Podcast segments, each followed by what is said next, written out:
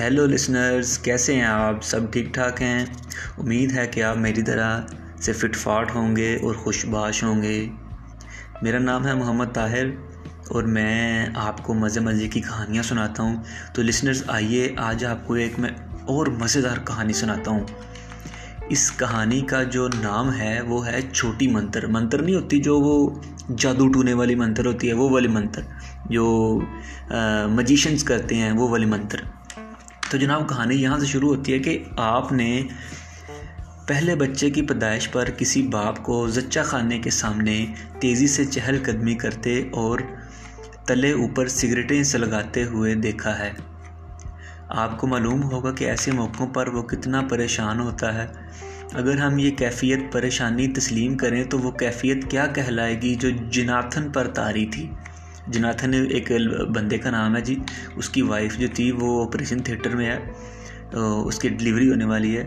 تو جناب جناتھن زچہ خانے کے سامنے نہایت تیزی سے چہل قدمی کر رہا تھا اور سگریٹیں سلگا رہا تھا اور غلط کنارے سے سلگا رہا تھا، جس طرف فلٹر ٹپ ہوتی ہے۔ یہی نہیں، وہ فلٹر والا سرا سرا جلانے کے بعد باقاعدہ کش بھی لے رہا تھا۔ اسے یہ احساس قطعی نہیں تھا کہ وہ تمباکو نوشی نہیں، فلٹر ٹپ نوشی کر رہا ہے۔ اور ان دونوں ذائقے میں زمین و آسمان کا فرق ہوتا ہے۔ اس کیفیت کے لیے ہم جناتھن کو قصوروار بھی نہیں قرار دے سکتے۔ بات ہی ایسی تھی۔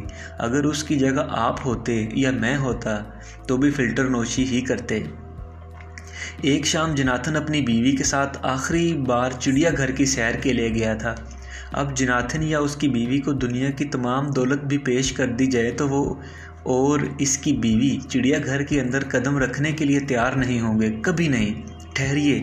میں وہ واقعہ سنانے سے پہلے آپ سے چند ضروری حقائق بتا دوں تاکہ آپ چڑیا گھر میں پیش آنے والے معاملہ پوری طرح سمجھ سکیں۔ جناتھن کو نوجوانی میں جادو سیکھنے کا خبد ہو گیا تھا۔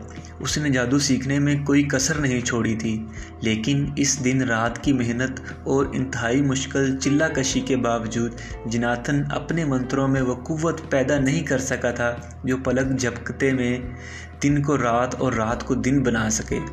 البتہ وہ ایک منتر سیکھنے میں کامیاب ہو گیا تھا، جسے پڑھنے سے وہ کسی بھی آدمی کو کسی بھی جانور کی شکل میں تبدیل کر سکتا تھا۔ اور وہی منتر الٹا پڑھنے سے اسے دوبارہ انسانی شکل میں لا سکتا تھا۔ یہ منتر اگر کسی کمینے شخص کے ہاتھ لگ جاتا تو وہ اس سے بہت فائدہ اٹھاتا۔ کچھ اور نہیں تو وہ معاوضہ لے کر دوسروں کے دشمنوں ہی کو جانوروں میں تبدیل کر سکتا تھا، لیکن جناتھن کمینہ آدمی نہیں تھا اور نہ ہی لالچی تھا۔ جناب، اس نے شروع میں تجربے کے طور پر صرف چند بار وہ منتر آزمایا تھا، لیکن اسے منفت کے لیے کبھی استعمال نہیں کیا تھا۔ آخری بار جو منتر اس نے دس سال قبل استعمال کیا تھا۔ اس وقت اس کی عمر تیس سال تھی۔ وہ ایک خوبصورت لڑکی کی گرہ گیر زلف کا شکار ہو کر اس سے شادی کر چکا تھا۔ شادی کے بعد اس نے اپنی نئی نویلی دلہن سے اس کا، اس کمال منتر کا ذکر کیا۔ اس نیک وقت نے اس شوہر، اپنے شوہر کی بات پر یقین کرنے سے انکار کر دیا۔ یہی نہیں، اس نے اپنے شوہر سے کہا کہ اگر وہ سچا ہے تو اپنا دعویٰ عملاً ثابت کر کے دکھائے۔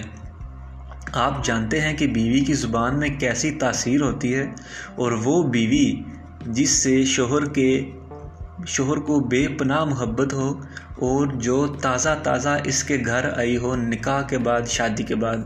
چنانچہ جناتھن نے منتر پڑھا اور اپنی بیوی کو ایک خوبصورت بلی میں تبدیل کر دیا۔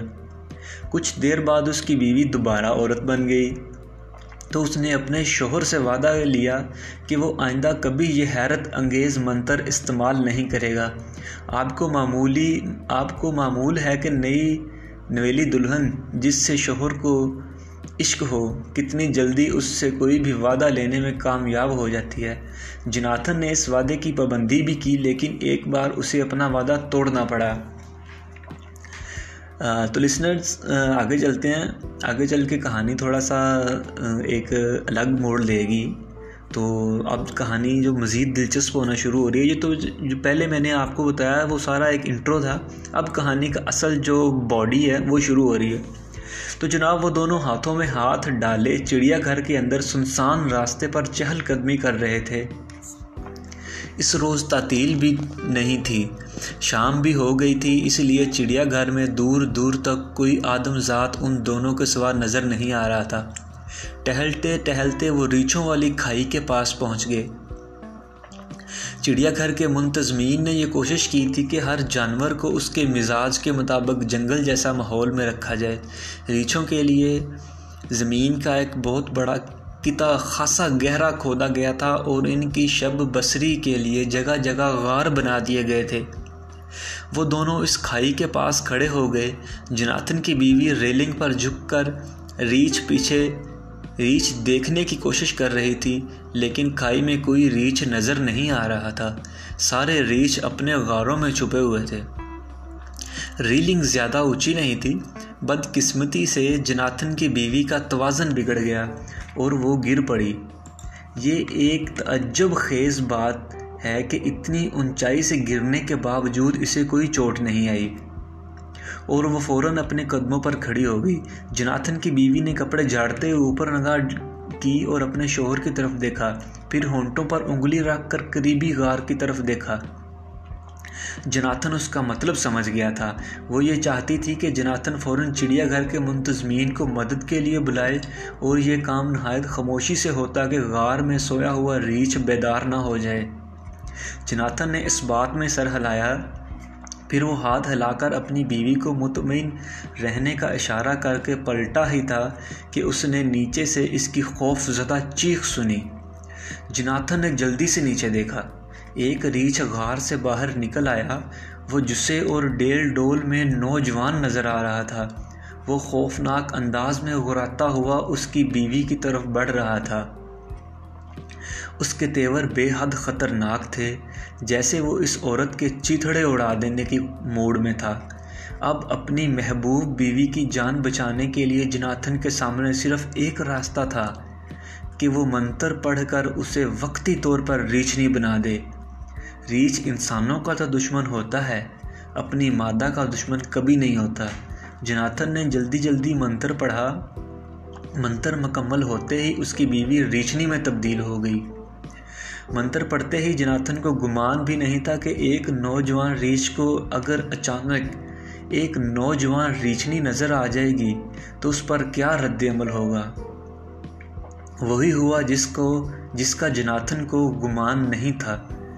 نوجوان ریچھنی کو تنہا اور اور بے یار و مددگار دیکھ کر ریچھ کی نیت خراب ہو گئی۔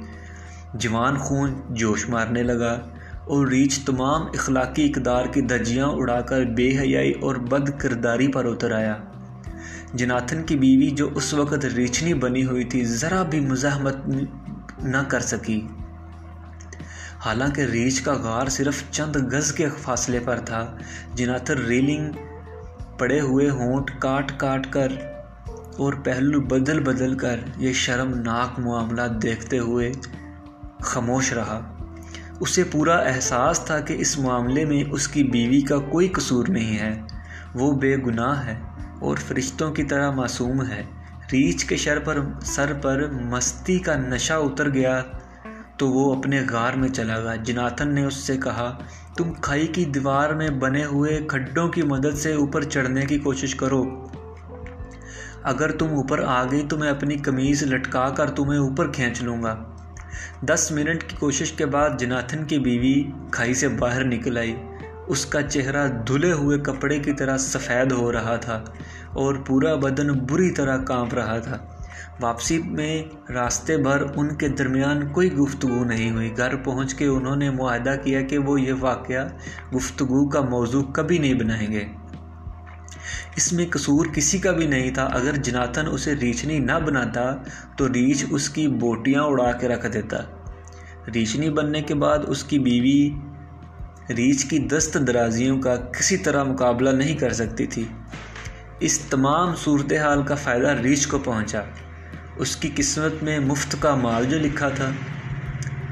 تو لسنرز معاہدے کے مطابق چند ہفتوں سے زیادہ عمل نہیں ہو سکا۔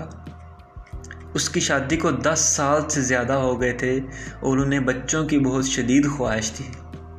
لیکن دس سال کی طویل مدت کے باوجود ان کی خواہش پوری نہیں ہو سکی تھی۔